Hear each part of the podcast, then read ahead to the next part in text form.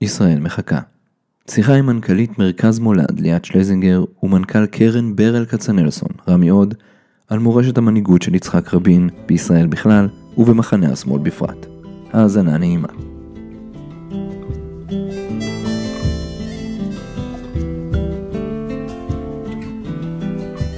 אז אה, שלום לכל המאזינות ולכל המאזינים, אנחנו משוחחים היום עם אה, שני מנכ"לים מכובדים של, נתחיל עם רמי הוד, מנכ"ל קרן ברל כצנלסון, המרכז הרעיוני קרן ברל כצנלסון, ומנכ"לית מרכז מולד המרכז להתחדשות הדמוקרטיה ליאת שלזינגר, שלום לשניכם. שלום לך סני. אנחנו מדברים כאן היום בעקבות מאמר שפרסמתם אה, לציון 23 שנה לרצח רבין. מה בעצם אה, היה הקו המרכזי של המאמר? אני יכול להרגיש שאני קיבלתי המון בתוכו על מה שהיה בזמן רבין, מאוד בולט מה שאין היום. מה אתם אומרים? אמרת במאמר היה חסר מה, מה אין, ואני חושבת שיש ואקום מאוד מאוד גדול של א', כשאנחנו מדברים על מי היה האיש ומה הוא עשה ומה הוא הציע ועל מה הוא נלחם, כי הרי הוא לא מת... אה, לא בתאונה ולא ממצב בריאותי, הוא נרצח, הוא נרצח כי הוא ניסה לקדם את הדרך הפוליטית שלו ומישהו ניסה להסיט אותו מהדרך הזאת. אה, והשיח הפוליטי ש, שהיה לפני רצח רבין פשוט נשכח. כל, כל פעם אנחנו מבלים סביב רצח רבין באיזושהי התקוטטות לא מעניינת סביב מה יהיה בעצרת. אה, בדיוק דיברנו על זה שעכשיו כבר עושים סרטים על, על, על האופן שבו מתדיין הדיון הציבורי על העצרת, שזה פשוט... הבלים, אם אפשר להגיד, והשאלה האמיתית היא מה, מה רבין עשה, מה הוא, מה הוא סימל, אה, מה הוא מייצג ומי הם, מה האנשים שמתיימרים ל... לה, לה, להמשיך את, אה, את רבין, היום מציעים לציבור. במקום להבין שאת ה... אה, ש, שסיפור פוליטי זה משהו שצריך לספר כל הזמן. מי אנחנו, מה אנחנו, מה אנחנו מציעים, לאן אנחנו רוצים לקחת את, ה, את המדינה ואת, ואת הדבר הזה לצערי אמ, כמחנה פוליטי אנחנו לא ממש מספרים. את התפיסת עולם שלנו, עצם העובדה שהיום מי שמגדיר את עצמו כשמאל ציוני קם בבוקר והוא לא יודע מה הוא חושב אמ, על אחת, שתיים, שלוש, ארבע, על הנושאים המרכזיים שמעצבים אותנו כאן, זה, זה, זה תעודת עניות לדעתי, ועל זה אנחנו צריכים להילחם. יש הרבה עיסוק בדרך הפוליטית של רבין. זה נכון שהמורשת הפוליטית שלו בעצם אה, עוסקת אה, גם בשלום אה, וגם בצדק חברתי וגם בשוויון יהודים וערבים, אבל מה שלא מדברים עליו ביום הזה, אני חושב, ממש מהשנה הראשונה, זה הרוח הפוליטית של רבין. רבין האמין באמת שהעמדות שלנו, של השמאל הציוני, שמעדיפות את החברה הישראלית, את ההשקעה בחינוך וברווחה, וברווחה ובבריאות על פני השקעה בקומץ של התנחלויות מבודדות, האמין בצדקת הדרך. כשמסתכלים על איך רבין הגיב להתקפות החריפות של הימין המתנחלים מולו, להסתה הפרועה, לא התקפל, לא ולא התנצל ולא חיפש למצוא איזשהו מחנה משותף עם הצד השני, אמר בצורה ברורה, הדרך הזאת היא האינטרס הישראלי, הדרך הזאת של חלוקת הארץ, של סיום השליטה בעם אחר ושל ניתוב של המיליארדים שמושקעים בהתנחלויות המבודדות לטובת החינוך והבריאות והרווחה, זאת הדרך הציונית האמיתית. אנשים שסוטים מהדרך הזאת, שמסיתים, שמעדיפים את הגבעות של השומרון על החינוך הציבורי, ושמעדיפים את התקצוב של הישיבות בהתנחלויות המבודדות על הבריאות ועל הרווחה, זאת סטייה מהציונות. מה שחסר לנו במחנה שלנו, ומה שחסר בחברה הישראלית, ומה שחסר בשיח הציבורי, זה לא רק להאמין בשלום ובצדק חברתי, זה לאמץ את הדרך הזאת, את הדרך של זקיפות קומה, של אמונה בצדקת הדרך, של לומר כן, אנחנו צודקים. אני חושבת שמה שמעניין זה המין התרבות שנהייתה כאן, ובעצם אמ, אה, אנחנו רואים המון דוברים מהשמאל שפשוט הפנימו את מה שהימין אמר עליהם, ואם אתה מדבר על הגישה הזאת של ה... אה, שאלת למה, למה זה קורה, למה בעצם הפנמנו את, ה, את האווירה הזאת של, ה, של המתנצלים, אז אחד זה כי הפנמנו את מה שהימין אומר, והשני שיש איזושהי חשיבה שהיא נורא לטווח קצר, ואז אנשים, איזושהי נטייה כזאת להגיד, אה, טוב, הציבור ימני, אז אנחנו חייבים עכשיו בשביל לזכות בקמפיין הבא, או בשביל בוויכוח הזה, או בשביל הבחירות הקרובות, אנחנו חייבים אה, לחשוב, לחשוב, לחשוב טקטית, ו, ו, ונעשה את מה שטוב עכשיו, לרגע, וזאת חשיבה שהיא גם לא רואה לטווח רחוק, והיא גם לא אחראית והיא מאוד פחדנית, אבל, אבל מעבר לזה היא גם... היא גם מה, ש... היא מה שגרם לעובדה שאנחנו רואים אנשים שהמצביעים שלהם הם מצביעי שמאל, פשוט מציגים את עצמם כאנשי ימין, וזה בעצם התוצאה של השיח שהתחיל כאן אה, אחרי רצח רבין. רצח רבין שמענו את הקולות האלה של מישהו שמאל הוא בוגד ומי שמאמין בפעילות עם הפלסטינים אה, הוא בוגד וכו', ומה שהיה אז בשוליים הוא היום תוכנית העבודה הרשמית של מדינת, של ממשלת ישראל. אה, ואנחנו רואים הפנמה ממש של השיח הזה, תדבר עם צעירים, זה מדהים. מבחינתם להיות שמאלני זה פשוט להיות בן אדם קיצוני. למה? לא יודע, זה מה שלמדתי בבית ספר. זה ברמה כל כך, שאתה, ואז אתה מנסה לברר מה, מה, אתם, מה העמדות שלכם לגבי דברים מסוימים, ואתה רואה שהעמדות שלכם, שלהם הם בדיוק כמו שלך, אבל הלייבל הזה של, של מישהו נגד הימין המתנחלי, זה נחשב היום להיות בוגד במדינת ישראל, זה תוצאה של תעמולה אה, שהיא, שהייתה כאן, שהיא מאוד מאוד התחזקה בעשר שנים האחרונות. אמ, וזה משהו ש, שהוא ההסבר הפסיכולוגי למה שאנחנו רואים כאן. הנסיגה של הציבור הליברלי, הציוני ליברלי, אמ, הנסיגה של הציבור שתומך בהיפרדות מהפלסטינים אל השוליים של החברה. אנשים אומרים, טוב, אני לא יכול להביע את הדעה שלי בציבור, זה האיום, הייאוש הזה, זה האיום לדעתי אה, הכי גדול כרגע על מדינת ישראל. אה, אני, אני חושב שמה שמדהים בדבר הזה זה שהם אנחנו שוכחים שחלק גדול מההסתה אה, נגד ממשלת רבין, הרי כל שנה אנחנו רואים, אה, נכון, את, ה, אה, את הסרטים ואת הנאומים, ויש את הסיפור של, של נתניהו בכיכר ציון, וה, והפסקי הלכה והפולס דנורה, שוכחים שמה שההנהגה של הימין המתנחלי אמרה בזמנו, היא אמרה אין רוב יהודי להסכם. והיא אמרה זאת ממשלה לא לגיטימית. יש הבדל בין לומר אני לא מסכים עם הדרך הפוליטית של רבין, שזה בהחלט אנשים טובים והגונים בימין אמרו, כמו אנחנו זוכרים שדוד לוי גורש מהעצרת בכיכר ציון מכיוון שהוא לא יכל לראות את התמונות האלה, לבין לומר זאת ממשלה לא לגיטימית. עכשיו, למה ההנהגה של הימין אמרה זאת ממשלה לא לגיטימית, וזה, וזה, וזה, וזה חוזר בדיוק לשאלה, לשאלה של חסני, כי זאת ממשלה שנשענה על רוב שהורכב מחברי הכנסת הערבים. זאת הייתה הממשלה הראשונה ועד היום האחרונה בהיסטוריה של ישראל, שהיה לה גוש חוסם דמוקרטי, לא רק יהודי, אלא יהודים וערבים ביחד. מול ההסתה הזאת היו לרבין שתי בחירות. הוא היה יכול לומר, אתם יודעים מה? אתם צודקים. אני אחכה עד שאני אשיג רוב יהודי, כי המשמעות של ציונות זה רוב יהודי לכל החלטה בכנסת. והאפשרות השנייה זה לומר, לא, לא, לא. המשמעות של האתוס של הרצל, של בן גוריון, של הציונות הליברלית, הדמוקרטית של תנועת העבודה, זה שוויון בין יהודים לערבים. ומול ההסתה המשתוללת של ההנהגה של הימין, שאמרה אין רוב יהודי להסכם, מה שרבין עשה זה עמד מול במת הכנסת ואמר כל יהודי שווה כל ערבי. קולו של חברי כנסת ערבי נכון, אני חולק עליו, אנחנו חלוקים עליו, בוודאי שהנרטיב שלנו בתור שמאל ציוני הוא שונה מאוד מאשר הנרטיב של הציבור הערבי בישראל, אבל אנחנו הקמנו מדינה ריבונית ובמדינה ריבונית דמוקרטית כל יהודי שווה כל ערבי. אה, למחנה שלנו היום יש שתי בחירות שעומדות, כן, יש, יש בעצם בחירה אחת שעומדת בפניו, האם הוא ממשיך את הקו הזה, קו דמוקרטי, קו שלא מקבל את הקו של הימין שאומר יש סתירה בין יהודית לדמוקרטית, עכשיו תבחרו יהודי או דמוקרטי, או שהוא מתקפל, אה, אה, מה שהעיר מה שיאיר לפיד אמר על הזועביז, ומה שחלק מהשמאל הציוני עושה בזה שהוא אומר אני לא עם הערבים, זה בדיוק הפוך ממה שצריך לעשות. אפשר בו בזמן להיות זקופי קומה, שמאל ציוני, גאה ולומר כן, יש לנו שותפות אזרחית עם האזרחים הערבים ויש גם קונסטלציה פוליטית שבה בדומה לממשלת רבין, ממשלת מרכז שמאל יכולה לצרף אליה את חברי הכנסת הערבים הפרגמטיים שרוצים בכך, לגמרי. אז אה, אני רואה במסגרת המאמר שאתם כותבים בעצם שרבין עיצב את מציאות חיינו ושהיום כבר אה, אחד הדברים הברורים שקרו שדרכו של רבין, דרך שהמדינית של שתי מדינות ניצחה. אני יודע שגם uh, לאחרונה, ואני יודע בגלל שהייתי שותף לזה, uh, מרכז מולד 61 הוציאו uh, סדרת סרטונים, גם מנייר עמדה שאמור לצאת ממש בימים אלו, שבעצם מדבר על הדבר הזה שאומר שעמדות השמאל ניצחו פה, אבל הפוליטיקאים השמאלנים uh, מפסידים, למה זה קרה, איך אנחנו רואים שזה קורה. בעיני הרבה אנשים העמדה הזאת היא כמעט מופרכת, כלומר אנחנו, רוב הציבור מסתכל ושומע בחדשות ורואה ימין מנצח ו... שולט בכל המאחזים, לעומת שמאל קטן ומפורר.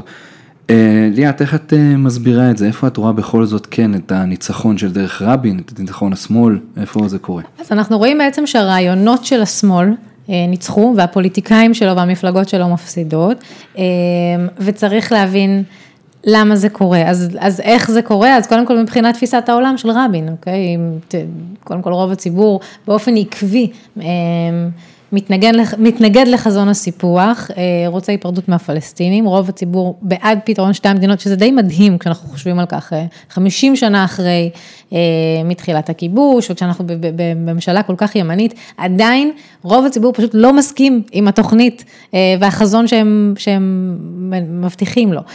אגב, עצם העובדה שהימין לא מציע שום תוכנית לגבי חלוקת הארץ, או, או לגבי ייחודה, זה גם אחד מהדברים האלה. בואו נדבר על זירות אחרות, אם אנחנו רואים את הזירה של הזירה החברתית או הזירה הכלכלית, אה, רוב הציבור בעד תחבורה ציבורית בשבת, רוב הציבור בעד אה, הפרדת דת ומדינה, רוב הציבור בעד אה, מתן זכויות לקהילה הגאה, רוב הציבור היה מתחלחל אה, אם הוא היה נאלץ לשלוח את הילדים שלו למוסד החינוכי היוקרתי אה, של הימין הדתי, למשל במכינת עלי. אה, זאת אומרת, כחבילה, הציבור לא רוצה אותם. הסקטור הימין הדתי הוא עשרה אחוז מהאוכלוסייה, וזה לא גדל, זה נשאר ככה, ואז אתה שואל את עצמך, אוקיי, למה? למה, למה בעצם הדבר הזה לא מתורגם אה, להישגים פוליטיים? ויש לזה הרבה תשובות, ואולי זה לא המקום להיכנס לכולם, אבל אחת מהן אה, היא גמגום. וטשטוש הפוליטיות של המחנה שלנו, זאת אומרת, אם הרבה, הרבה מאיתנו, הרבה, הרבה מהציבור באמת תומכים בעמדות שמאל, אבל הם פשוט לא קוראים לזה שמאל, אה, בגלל, ש, בגלל שאין להם את ה... בגלל שהמנהיגים שלהם לא חזקים מספיק בשביל להתמודד עם, ה, עם, הצד, עם, ה, עם המחנה היריב בפוליטיקה הארצית, אז הם מעדיפים לטשטש את מי שהם. אה, אז אנחנו גם עברנו איזשהו מהלך מאוד עמוק של דה-פוליטיזציה, שרצח רבין, אה, הוא התחיל את זה. זה, זה הקטליזטור לאיזשהו תהליך פשוט מסרס, שבו פוליטיקאים אומרים על עצמם שהם אנשים לא פוליטיים, אני לא יודעת באיזו עוד מדינה דברים כאלה מתרחשים, ובעוד שהצד השני, המחנה שכנגד, המחנה היריב הפוליטי, הוא היפר פוליטי. זאת אומרת, מירי, רב, מירי רגב קמה כל יום, והיא חושבת איך אני הולכת להכניע את השמאל, ואיך אני הולכת לקבל על זה נקודות, אה, ואיך אני... כל הזדמנות שיש לי, אני אשתמש במשאבים של כלל הציבור בשביל לקדם את הסקטור הקטן שאני מייצגת, ועדיין אה, השמאל אה, או הנציגים הפוליטיים שלו לא יענו לדבר הזה במהלך פוליטי משלים, והם ינסו להגיד שזה לא עניין של ימין ושמאל, ושאנחנו צריכים, עכשיו באתי לפה בדרך, ראיתי אה, בכיכר רבין, אה, אני פשוט חייבת להקריא לכם את זה, אה, דוגמה למשל לשלט שכתוב שם, להיפגש, להסכים, לשנות. זה דוגמה לאיזשהו פלייר שתלו לקראת אירוע שמתרחש היום בכיכר רבין. עכשיו אני חייבת לשאול, אפשר להיפגש, אוקיי. רצוי אבל, להיפגש. אה, אפשר, רצוי. רצוי להסכים. זה, אה, אבל זהו, שלפעמים אי אפשר להסכים. אי אפשר לפנות את ההתנחלויות ולהשאיר את ההתנחלויות. אי אפשר להכיר באוכלוסייה הגאה, אבל למנוע מהם את היכולת ל... אי אפשר, או, זה או שיש רכבת בשבת או שאין רכבת בשבת. זה לפעמים צריך להחליט, צריך להכריע. ודמוקרטיה זה תחרות בין רעיונות, וזו תחרות בין תפיסת עולם. אז בגלל זה אנחנו צריכים להיפגש, אנחנו צריכים להתווכח. אבל אנחנו הגענו למצב שבו הצד השני לא מתווכח. הימין כל פעם שהדיון עוסק באינטרסים, עובדות, נתונים, לא משנה מה, הוא לא, הוא לא מתווכח יותר, הוא פשוט קורא לצד השני בוגד, וזה עובד לו, זה עובד לו מכל מיני סיבות, אבל אנחנו משום מה הפנמנו את, ה, את, ה, את המכניזם הזה, ואנחנו אומרים, אז הצד השני קורא לי בוגד, ומה אני אמורה לעשות? להיפגש, להסכים, לשנות? לא, אני אמורה, אני יכולה להיפגש בשביל לא להסכים, כי בסופו של דבר יש פה קרב רעיוני בין שתי תפיסות עולם, או שאנחנו מדינה אה, שהיא מדינה מודרנית, ליברלית, שהיא מדינה אה, ש, שרוצה לחיות בשלום עם שכניה, שהאינטרס הכי חשוב לה הוא ביטחון, אה, שהיא מדינה מתקדמת, או שאנחנו חיים בשטטל חמוש, והדבר הזה הוא צריך איכשהו להיפגש, הוא לא יכול להיפגש באמצע, זה או זה או זה, וזה בסדר, אתם יכולים לחשוב מה שאתם רוצים לחשוב, ואנחנו יכולים לחשוב מה שאנחנו יכולים לחשוב, אבל אנחנו צריכים להיות מסוגלים להתווכח כדי לעצב את האופי של המדינה הזאת. וכל עוד אנחנו אמ, לא מתווכחים על...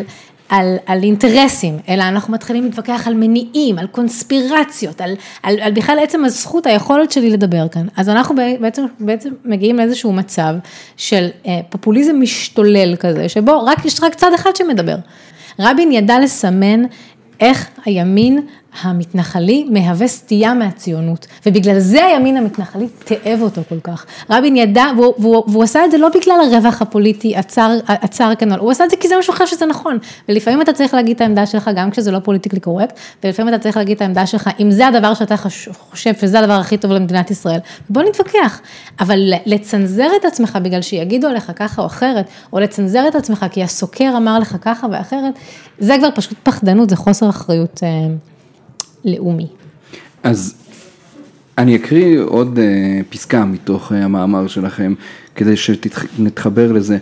אתם כותבים, ניתן רק לשער מה הייתה תגובתו של uh, רבין לאירועים המבקשים להנציח את זכרו באמצעות דיבור כללי נגד הסתה ואלימות. כאילו מדובר במחלות כרוניות ולא באסטרטגיה פוליטית הנוקטת הנהגה של מחנה פוליטי. רבין אומר, יש שותפות בין חמאס לימין הקיצוני. והימין משקר וחוגג על הדם, ככה הוא אומר בריאיון למעריב. שלושה ימים לפני הרצח מתראיין רבין לערוץ הראשון, אהוד יערי מפנה שאלה לרבין, אולי כדאי לנסות ולהגיע להבנה עם הליכוד על הכללים שיכובדו בשני הצדדים אה, ונראה מי מפר אותם, רבין משיב, אני לא חושב שיש פה שאלה מי מפר אותם, ראיתי את ההפגנה בירושלים בה הופעתי בתמונה של איש גיסטאפו, פנה אליי יו"ר הליכוד נתניהו ביום חמישי לפגישה, באתי הביתה ביום שישי אחר הצהריים, ראיתי את ההפגנה, צעקות בוגד, רוצח, אמרתי, זו הרי איוולת מצידי לשחק בצביעות של יו"ר הליכוד. יהיו הרבה שיגידו, היום, באווירה של היום, שרבין שבר את הכלים, שבעצם מול שיסוי ופילוג ומול דבר כזה, דווקא צריך לחפש את המאחד, דווקא צריך להושיט יד לצד השני, דווקא צריך, כמו שאת אומרת, אולי להיפגש, להתווכח, למצוא על מה אנחנו מסכימים. האווירה החומצית הקשה הזאת של הפוליטיקה היא, היא, היא, היא מסוכנת, היא ארסית, היא, היא, היא קשה לאזרחי ישראל. למה לא בעצם לחפש את המאחד בכל הנושא הזה, ובמיוחד סביב עצרת רבין? אה, אנחנו אה, בקרן ברל כצנלסון אה, לא תוקפים את האידיאולוגיה של הימין המתנחלי כי אנחנו לא אוהבים את המתנחלים, או, או כי אין לנו חברים דתיים, או כי אנחנו לא חושבים ש... או כי אנחנו לא חושבים שאין שם בני אדם עם רצונות, או כי אנחנו לא חושבים ששמאלנים הם אנשים יותר טובים מאשר מתנחלים. אנחנו תוקפים את זה כי אנחנו חושבים שבמדינת ישראל יש מאבק אידיאולוגי קיומי על, שאל, על, על, על השאלה של גבולות הארץ, על השאלה של הצביון המוסרי של המדינה, ואת המאבק הזה צריך לנהל כדי להכריע. שוב, לא להכריע את הציבור של הימין, שהוא ציבור שרוצה שלום וביטחון בדיוק כמו הציבור של השמאל, אלא להכריע את ההנהגה הפוליטית שלתפיסתנו מובילה את ישראל לדרך שמנוגדת באופן אה, מאוד מאוד קיצוני לדרך הציונית המקורית. הציטוט הזה עכשיו שהבאת של רבין זה בדיוק לומר את זה, זה לומר אני לא אסתחבק עם מי שמסית נגדי. אני לא אחפש, משנה, אני לא אחפש עכשיו מכנה משותף עם מי שאומר שהממשלה שלי היא לא ממשלה טועה, אלא היא ממשלה לא לגיטימית. זאת בדיוק רוח הלחימה. שהמחנה שלנו, שהשמאל הציוני, שבטוח בצדקת הדרך שלו ויודע שיש לו פתרונות יותר טובים למציאות הישראלית, זה בדיוק צדקת הדרך שאנחנו צריכים לאמץ. עכשיו, זה, זאת גם שאלת המפתח של הפוליטיקה הישראלית. אנחנו לפני בחירות כנראה, שיהיו עוד כמה חודשים, עוד שנה. יש הרבה מאוד מפלגות אווירה שצצות, מפלגת אורלי לוי, מפלגת בוגי יעלון, יש הרבה מאוד הסתופפות סביב המרכז הפוליטי. המרכז הפוליטי משקף באמת את, ה, אה, אה, את הרצון הכן של ישראלים להיות ליברליים, כן, זאת אומרת, אה, לא לבחור בנתניהו, אבל ישראל במצב של היום לא יכולה לקבל תשובות של גם וגם, היא לא יכולה לקבל מפלגות שאומרות שהן רוצות להעלות את התקציב של הדיור הציבורי, אבל לא אכפת להם אם הם יסתבכו את השטחים, היא לא יכולה לקבל גנרלים לשעבר שהם אנשים טובים וערכיים וממלכתיים, שאומרים תראו, אנחנו חושבים שפרשת אלאור עזריה הייתה דבר מאוד מאוד חמור, אבל אה, אנחנו חושבים שצריכים כן לספח את ההתנחלויות. ישראל כמדינה עומדת בפני בחירה. רבין הבין את הבחירה הזאת בצורה מדויקת, לא סתם אנחנו כל שנה מציינים את הזכר שלו. והבחירה היא בין ישראל ציונית, יהודית ודמוקרטית, עם גבולות בטוחים, עם מדינת רווחה, לבין, אה, אה, לבין התפיסה של המדינה המתנחלי. וזה מה שאנחנו מצפים מתוך ההנהגה הפוליטית שלנו לומר היום. אני חושב שהעודף העיסוק בעצרת של הרבי, במי מדבר, במי דובר, אם, יש נציג של הימין, יש נציג של השמאל. אה, אה, זה שכל שנה אנחנו נמצאים במבוכה סביב האופן לציין את רבין, אה, אנחנו בקרן ברל כצנלסון ובמרכז מלון רוצים לשנות את הדיסקט, לומר בוא נדון במורשת הפוליטית של רבין, במה שהוא התכוון לשנות, ונלך לאורה לא רק מבחינת זה שנדקלם שלום וצדק חברתי, אלא שניאבק במחנה הפוליטי ובהנהגה הפוליטית של הצד השני, שפועלת יום יום כדי להרוס את החזון הזה.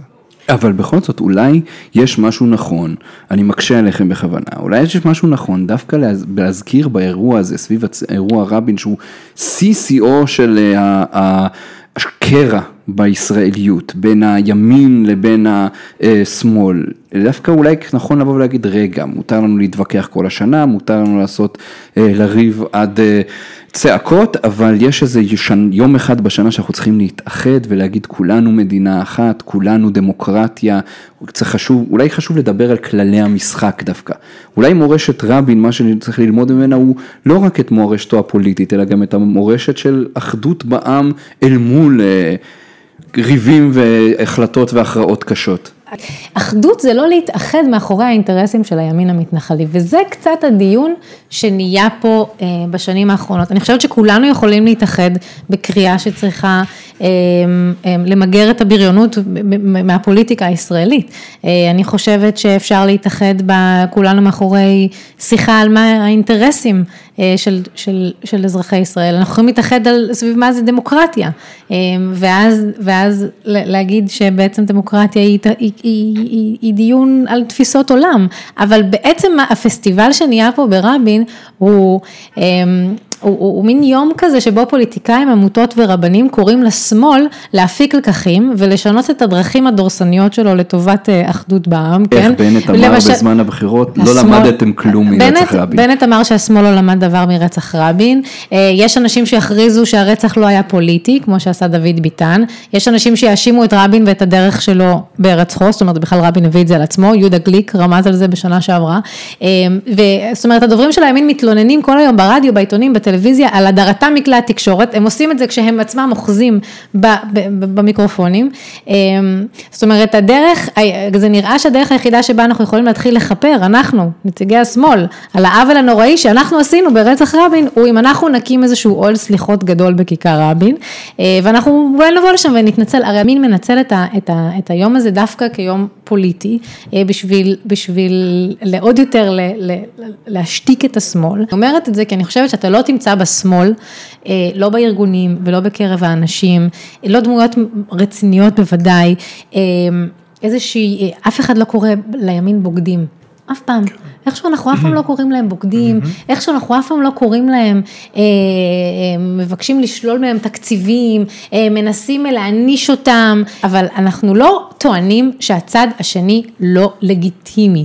אנחנו לא טוענים אה, שהצד השני הוא לא אזרח ישראלי, שהוא בוגד, שהוא סוכן זר. אנחנו לא, אנחנו להפך, אנחנו אומרים, זה, זה, זה קבוצה, אה, יש הרבה, יש הרבה קבוצות בחברה הישראלית, אה, ויש קבוצה, ויש את הקבוצה היום החזקה שהיא בעצם קבוצת הימין הדתי, אה, והמחנה שמשרת את, את ראש הממשלה, ואנחנו מתנגדים להם. אנחנו פשוט לא מסכימים איתם, ואנחנו רוצים להתווכח איתם, ויבוא הציבור וישפט, וישפוט מה הוא רוצה. כרגע, כמו שאמרתי מקודם, אנחנו נראה שמבחינת הרעיונות, רוב הציבור לא נמצא, לא מעדיף את החבילה של בנט וסמוטריץ' ואיילת שקד. אבל עדיין הבעיה, בגלל זה אני חושבת שעיקר הדיון הוא גם, הוא גם פנימה אצלנו, וזה דווקא יום טוב להסתכל. עלינו ולראות, אוקיי, איך אנחנו, שההנהגה הבאה של עוד עשר שנים לא תשב כאן ותציין 33 שנה לרצח רבין, ושוב תעסוק בסליחות ובמה קרה לנו, ובאיך אנחנו פוגשים את הצד השני וכו', אלא שכן נפיק את הלקחים האלה אה, להתחדשות פוליטית ולהתחדשות רעיונית פוליטית, כי זה מה שטוב אה, למדינת ישראל. אני, אנחנו באמת ובתמים עושים את זה כי אנחנו מאמינים שהעתיד של המקום הזה תלוי ביכולת של השמאל לבסס את עצמו מחדש. אה, אם אנחנו נישאר עם החזון הנוכחי של הימין אה, והימין המשיחי, אנחנו בדרך אה, לכיוון לא טוב. אני רוצה לשאול אותך, רמי, דווקא בכובעך כמנכ"ל, כעוד מנכ"ל ארגון המכללה החברתית, על הנושא החברתי. אה, אני שוב אצטט מתוך המאמר, אה, אומר אה, רבין בנאומו הראשון, שוב בהצגת הממשלה, אנחנו נשנה את סדר העדיפויות הלאומי. כל סטודנט בישראל יוכל ללמוד גם אם אין הפרוטה מצויה בכיסו או בכיסו רב.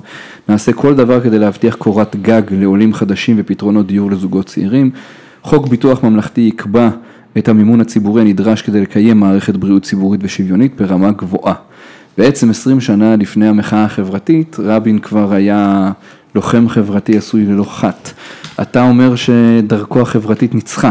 מה שביבי היה אומר, משעמם, אתה משעמם אותנו, סני, תביא משהו מעניין. מה שמעניין בסיפור הזה, שזה זה קצת מוזר לנו לחשוב על זה ככה, אבל כשרבין נכנס לתפקיד שלו כראש הממשלה, אה, התחושה הציבורית והתחושה במערכת הפוליטית הייתה די דומה לתחושה שיש היום. כלומר, אה, השנים של שמיר היו שנים של קיפאון.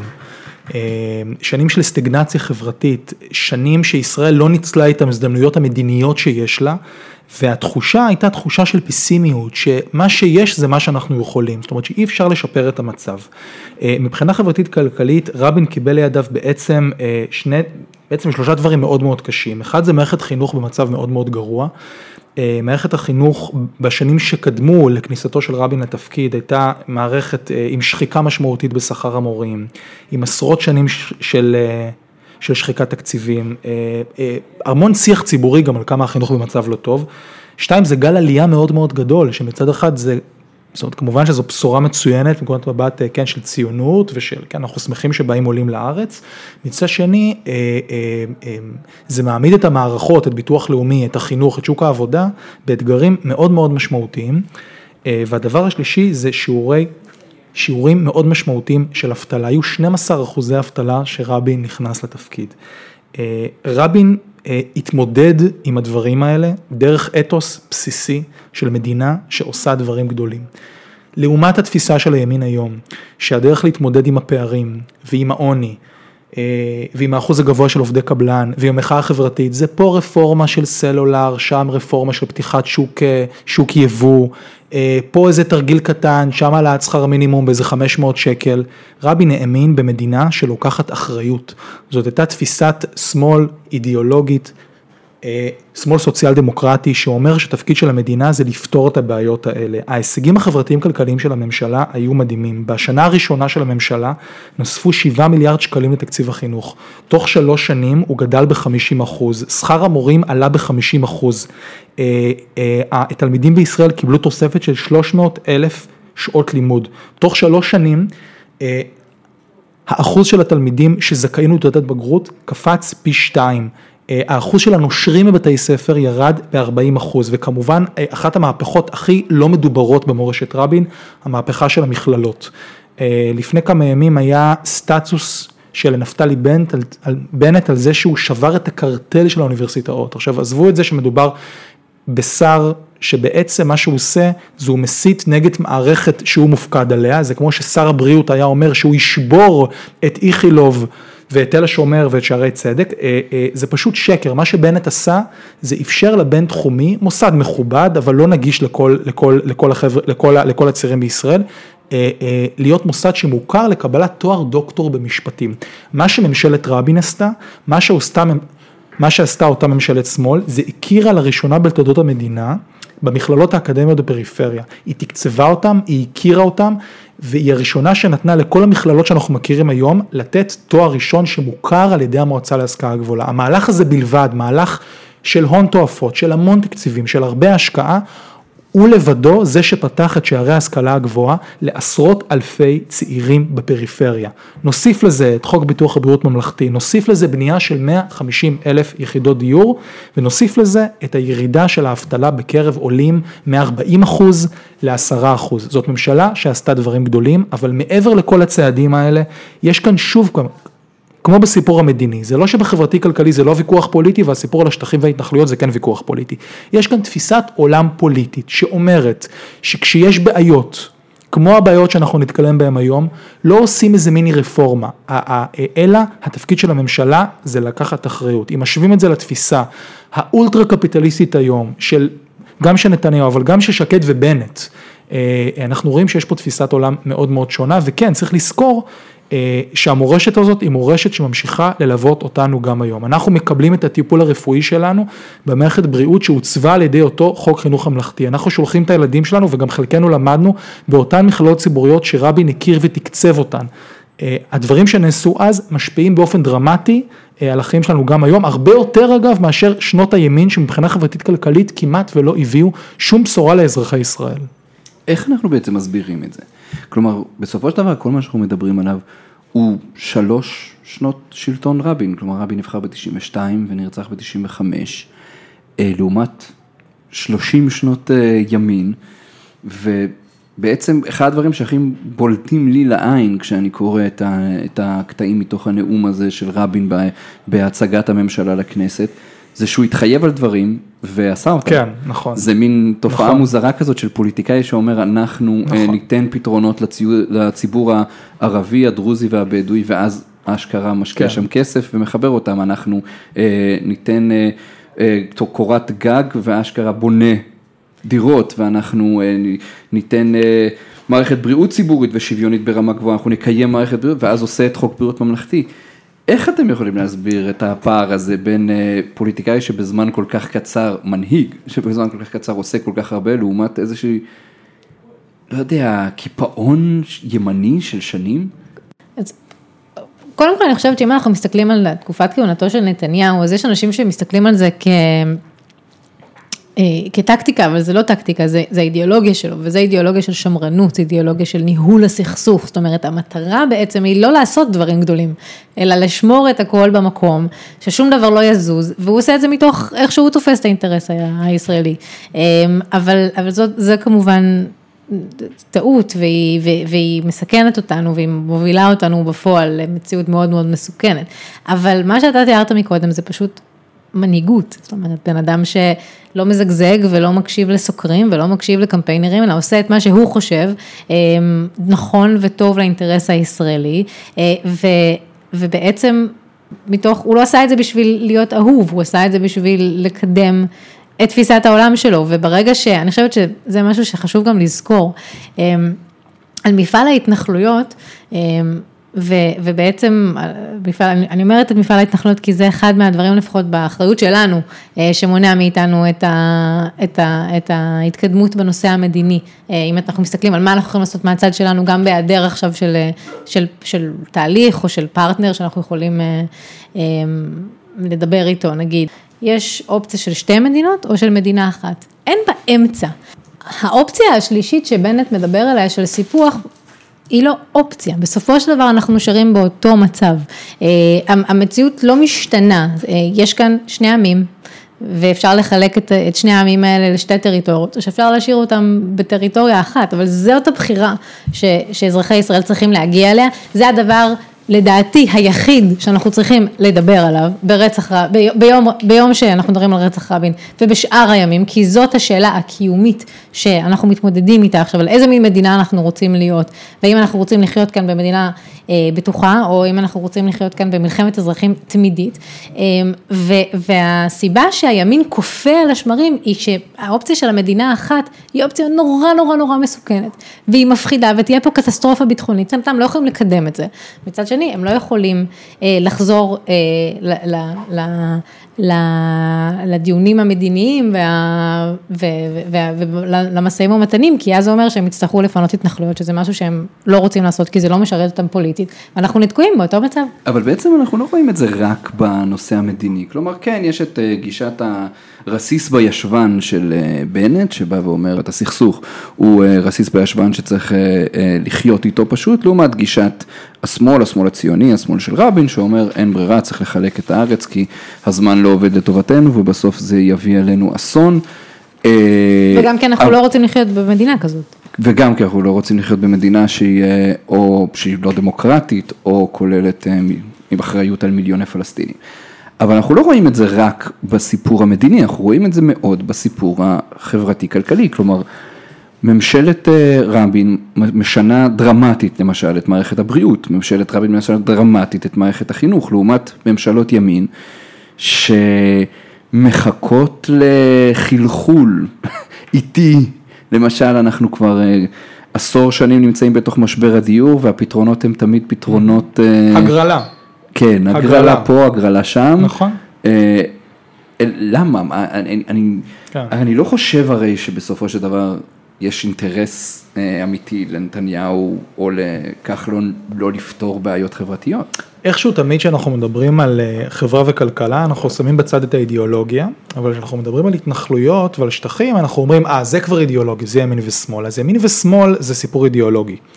אחת הסיבות לזה שהציונות היא אולי הפרויקט הלאומי אה, הכי מצליח בהיסטוריה המודרנית, זה לא רק בגלל שהצלחנו להקים כאן, אה, אחרי כל ההיסטוריה אה, שלנו כעם, אה, בסופו של דבר הצלחנו להקים כאן בעצם גוף פוליטי ומדינה שהיא ריבונית ואחראית לאזרחיה, אלא העובדה שהחזון הציוני של הקמת מדינה יהודית בחלק מארץ ישראל, תמיד היה שזור עם חזון חברתי. המפקד של רבין בפלמ"ח יגאל אלון קרא לזה כלים שלובים, יש דרך מדינית ויש יש דרך חברתית כלכלית והן שלובות ביחד. זה לא יאומן אם אנחנו נחשוב על זה. שעזוב ממשלת רבין, ממשלת רבין הייתה בתקופה שישראל הייתה יחסית משגשגת ובאו לכאן השקעות בינלאומיות, ישראל בעשורים הראשונים שלה היא מדינה שלקחה על עצמה פרויקטים גדולים. יש המון עיסוק היום באיפה השמאל אז טעה, אז בוודאי שהשמאל היה, עשה המון טעויות כי הוא פשוט היה בשלטון ומי שנמצא בשלטון עושה גם טעויות, אבל תחשוב על הפרויקטים החברתיים האדירים, הקמת מערכת חינוך ממלכתית, הקמת מערכת בריאות מהמפוארות בעולם, הקמת המוביל הארצי, בואו ננסה לחשוב כמה ימי עבודה וכמה כסף עלה הדבר הזה, הקמה של תשתיות, של יישובים, של פריפריה, של מוסדות להשכלה גבוהה, הפרויקט הציוני היה פרויקט יקר. אבל מה שבן גוריון עשה, ומה שתנועת העבודה עשתה, ומה שהשמאל הציוני עשו, זה לא הלכו לפקידי האוצר כדי לראות אם יש כסף או אין כסף, זה קיבלו החלטות גדולות. ישראל היום היא מדינה הרבה יותר עשירה מאשר היא הייתה בשנות ה-50, ה-60 וה-70, עם הרבה יותר השקעות בינלאומיות, עם הרבה יותר תמיכה בינלאומית, עם הרבה יותר הון בינלאומי, ויחד עם זאת, היום מול בעיות קטנות בהרבה מאשר הבעיות היו אז, כי מה יותר קשה? למצוא פתרון למשבר הדיור היום שמטריד כמה מאות אלפי צעירים, אני אחד מהם כמובן, זה לא, זה לא פוסח מעליי, או למצוא פתרון למיליון וחצי עולים. זאת אומרת, זה ברור שבעיות של אז היו בעיות הרבה יותר גדולות, אבל היום מדינה עשירה ומצליחה יותר לא מצליחה לפתור את הבעיות. ישראל יכולה לבטל את תשלומי ההורים ויכולה לתת חינוך מגיל אפס. ישראל יכולה לקחת אחריות על, על, על, על הבריאות הציבורית. ישראל יכולה לבנות קו מירושלים לתל אביב, לא בתקופה של כמה שנים שבאמת מגיע לירושלים ולתל אביב. העניין הוא שאין רצון פוליטי ושהאידיאולוגיה הכלכלית הימנית המובילה זה אידיאולוגיה שהמדינה צריכה לעשות כמה שפחות. אבל, אבל גם אני, אני רק אוסיף, גם שימו לב לתפיסה הממלכתית, זאת אומרת היום תוכנית העבודה של ממשלת ישראל היא לתקוף את השמאל, זאת אומרת שרת התרבות למשל, שזו דוגמה מצוינת, היא לא עוסקת היום בלחשוב איך לפתח את הפריפריה ואיך להביא תקציבים ואיך לעשות דברים, היא רק מחפשת איך להשתמש במשרד הממלכתי שלה בשביל לנצל את האינטרסים שלה האישיים ושל הסקטור הפוליטי שהיא מייצגת אותם. זאת אומרת, אנחנו רוב הזמן כשאנחנו שומעים מה דיברו היום בוועדת השרים לחקיקה ומה מדברים בכנסת ואיך בנוי התקציב, כל כך התרגלנו לסקטור, לסקטוריאליות, כל כך התרגלנו לעצם העובדה שהכל הוא הטרלה אחת גדולה, שכבר קשה לדמיין, אתה יודע, כשבאה כבר מישהי מקריית שמונה ואומרת, רגע, סליחה, מה עם, מה עם חדר המיון? אז זה כבר נורא משעמם. זה, זה, אנחנו כבר באמת התרגלנו למצב שבו המקורבים נהנים והבייס וה, והבוחרים ולא הציבור כולו. מתי שמענו פעם אחת איזשהו, באמת, הוא, הוא, הוא, הוא, אם, אם כולם אומרים שנתניהו הוא נואם מוכשר, מתי שמענו אותו מדבר על כלל החברה? מתי? מתי שמענו את שר החינוך מדבר ככה? מתי שמענו את שרת המשפטים? כל מה שאנחנו שומעים כל הזמן זה איך את ההפרד ומשול ובעצם כל הזמן, כל הזמן, כל הזמן, מין טקטיקות של הפחדה נגד אויבים מבחוץ ואויבים מבפנים. אנחנו כל כך עסוקים בלסמן את האויבים שאנחנו כבר לא בונים בשביל הילדים והנכדים שלנו, שיהיה להם כבישים ושיהיה להם בתי ספר ושיהיה להם מערכת בריאות. איפה? כל, כשיש בכל זאת מספר שעות ביממה ורובן מנוצלות בשביל כל מיני קמפיינים שהמטרה שלהם היא אחת, להיבחר שוב. זאת זאת תוכנית העבודה היום של הממשלה. טוב, אז אחרי ששמענו באמת על המצב הקיים וקצת ירדה רוחנו לעומת רוחו של הדברים הטובים שקרו בתקופת רבין. איך בכל זאת אנחנו, אה, איפה אתם בכל זאת רואים אה, דברים חיוביים קורים? איך אתם עדיין מגיעים לעבודה מלא אופטימיות ומלא רצון לשנות? שוב, אני אזכיר, אתם אה, העתודה המנהיגותית של השמאל הציוני, אז אל תגידו לי שהכל גמור, איפה, איפה הדברים החיוביים שמתרחשים? רמי. יש בעצם שני דברים שקורים בישראל. אחד, זה נכון מאוד שהמנהיגות הפוליטית היום שיושבת בממשלה מתעסקת בעיקר בשיסוי ובהסתה. אה, לא בפתרונות, אה, לא בנושאים חברתיים, לא בניסיון לפתור את הפלונטרים הפלסטינים, אבל אני חושב שהחברה הישראלית אה, עוברת שינויים מאוד מאוד משמעותיים. הייתה לנו כאן לפני שמונה שנים ממחאה חברתית ששינתה את הפנים של המדינה, שהביאה לעובדה שהילדה שלי שבשנה הבאה הולכת לגן, היא תהיה בגן עירייה, כלומר המדינה לקחה אחריות על החינוך בעקבות העובדה אה, שאזרחים ואזרחיות יצאו הביתה להפגין, אם מסתכלים על השינויים שקולים, ש... אה, אה, מהקמפיין של מיטו דרך היחס לקהילה הגאה, העובדה שישראל הופכת להיות חברה הרבה יותר פתוחה, סבלנית וליברלית, אם אנחנו מסתכלים על העובדה שיש בישראל בשנים האחרונות 200 אלף עובדים שקמו והתאגדו והצטרפו לוועדים ושיפרו את הזכויות שלהם, עובדי קבלן שמתאגדים, עובדי הייטק, עובדי אוטובוסים, כלומר חברה ישראלית היא בסופו של דבר חברה טובה, חברה מוסרית, חברה שמורכבת מאנשים שמובילים שינוי בחלקת האלוהים הקטנה שלהם. אני חושב שהתפקיד שלנו בתור מחנה פוליטי, בתור ארגונים חברתיים שהם תופסים צד בתוך הוויכוח בין שמאל וימין בישראל, אנחנו, אנחנו לא ניטרלים, זה לבוא לכל אותם כוחות שקמים ומתאגדים ומתארגנים ונהיים יותר פתוחים וסבלנים כלפי הדודים שלהם ובני הדודים שלהם שיוצאים מהארון וכלפי כל הדברים החיוביים שקורים בחברה הישראלית ולומר יש אה, אה, אה, אי אפשר להפריד אה, בין החברתי ובין הפוליטי, אי אפשר להפריד אה, אה, בין ההדתה למערכת החינוך לבין מה שהימין המתנחלי עושה במדינת ישראל כולה, והבית הפוליטי של, אה, של אותם כוחות שקמים ומתארגנים והם לא, אה, לא מרוצים מהדרך הפוליטית הנוכחית זה בשמאל הציוני. אני חושב שהמחנה שלנו אין לו ברירה, אין לו ברירה, אלא לומר שוב ושוב ושוב ושוב את הפתרונות שלו, אין לו ברירה, אלא להצביע שוב ושוב ושוב על הכישלון של הימין להוביל דרך משלו ולא רק להסית נגד השמאל, ואני חושב שבסופו של דבר על ידי עבודת עומק בחברה הישראלית, על ידי זה שאנחנו נהיה שם עבור כל אחד שרוצה לקום ולעשות מעשה, גם אנחנו נקצור את הדיבידנדים הפוליטיים. אמ, והיום חסר לנו מנהיג כמו רבין, אבל יש המון מנהיגים חדשים, ויש המון מנהיגים צעירים, ורוב הציבור לא מכיר אותם, אבל אני חושבת שאנחנו דווקא כן אה, נחשפים אליהם עכשיו, והם אנשים מדהימים ומעולים, ואתה יודע, זה לא, זה לא המנהיגים של היום, אבל אולי זה המנהיגים של עוד עשר שנים. יש כן קריאה שהיא אה, הקריאה שאפשר לומר שאני חושב שהיא הקריאה הבולטת שלנו בפרויקט הזה ובמאמר הזה. 23 אה, שנים אה, אחרי רצח רבין וההבדלים בין המחנות הפוליטיים בישראל מעולם לא היו יותר ברורים. עד לפני מספר שנים היה בישראל ויכוח שבתוכו, בתוך הימין היה ימין ליברלי. היה את רובי ריבלין והיה את דן מרידור והיה את לימור לבנת.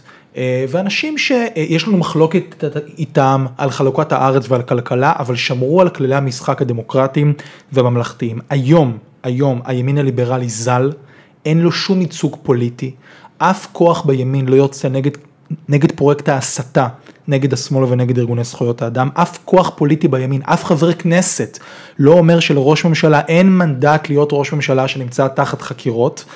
אה, אה, והימין האידיאולוגי הולך והולך עוד ועוד ימינה. עוד סיפוח השטחים, בלי תחבורה ציבורית בשבת, ריסוק בית המשפט העליון, חוק הלאום שיוצא נגד כל התשתית של ישראל כמדינה יהודית ודמוקרטית, והמשבר הזה, העובדה שהימין הימין, שהיום הימין הלך כל כך לימין, ואין יותר ימין ליברלי שיאזן אותו, זאת ההזדמנות למחנה שלנו, לומר במה הוא מאמין, כמו רבין, בצדקת הדרך ובגב זקוף ובלי שום התנצלות, לומר במה הוא מאמין ומה הדרך שלו לישראל, זאת ההזדמנות שלנו היום. טוב, אז uh, עם הסיום הזה ועם זה שישראל עדיין מחכה לעתיד טוב יותר ומחכה לקרב אידיאולוגי כמו שהיה לנו בתקופת uh, רבין ממחנה השמאל הציוני ו... היום קצת חסר לנו, אנחנו אה, נגיד אה, לכם תודה, תודה רבה רמיות, תודה רבה ליאת שלזינגר. אה, תודה נקווה, לך, סני. תודה רבה. מקווה שהמאזינים והמאזינות נהנו ומצאו את הדברים מחכימים ולהתראות בפודקאסט הבא.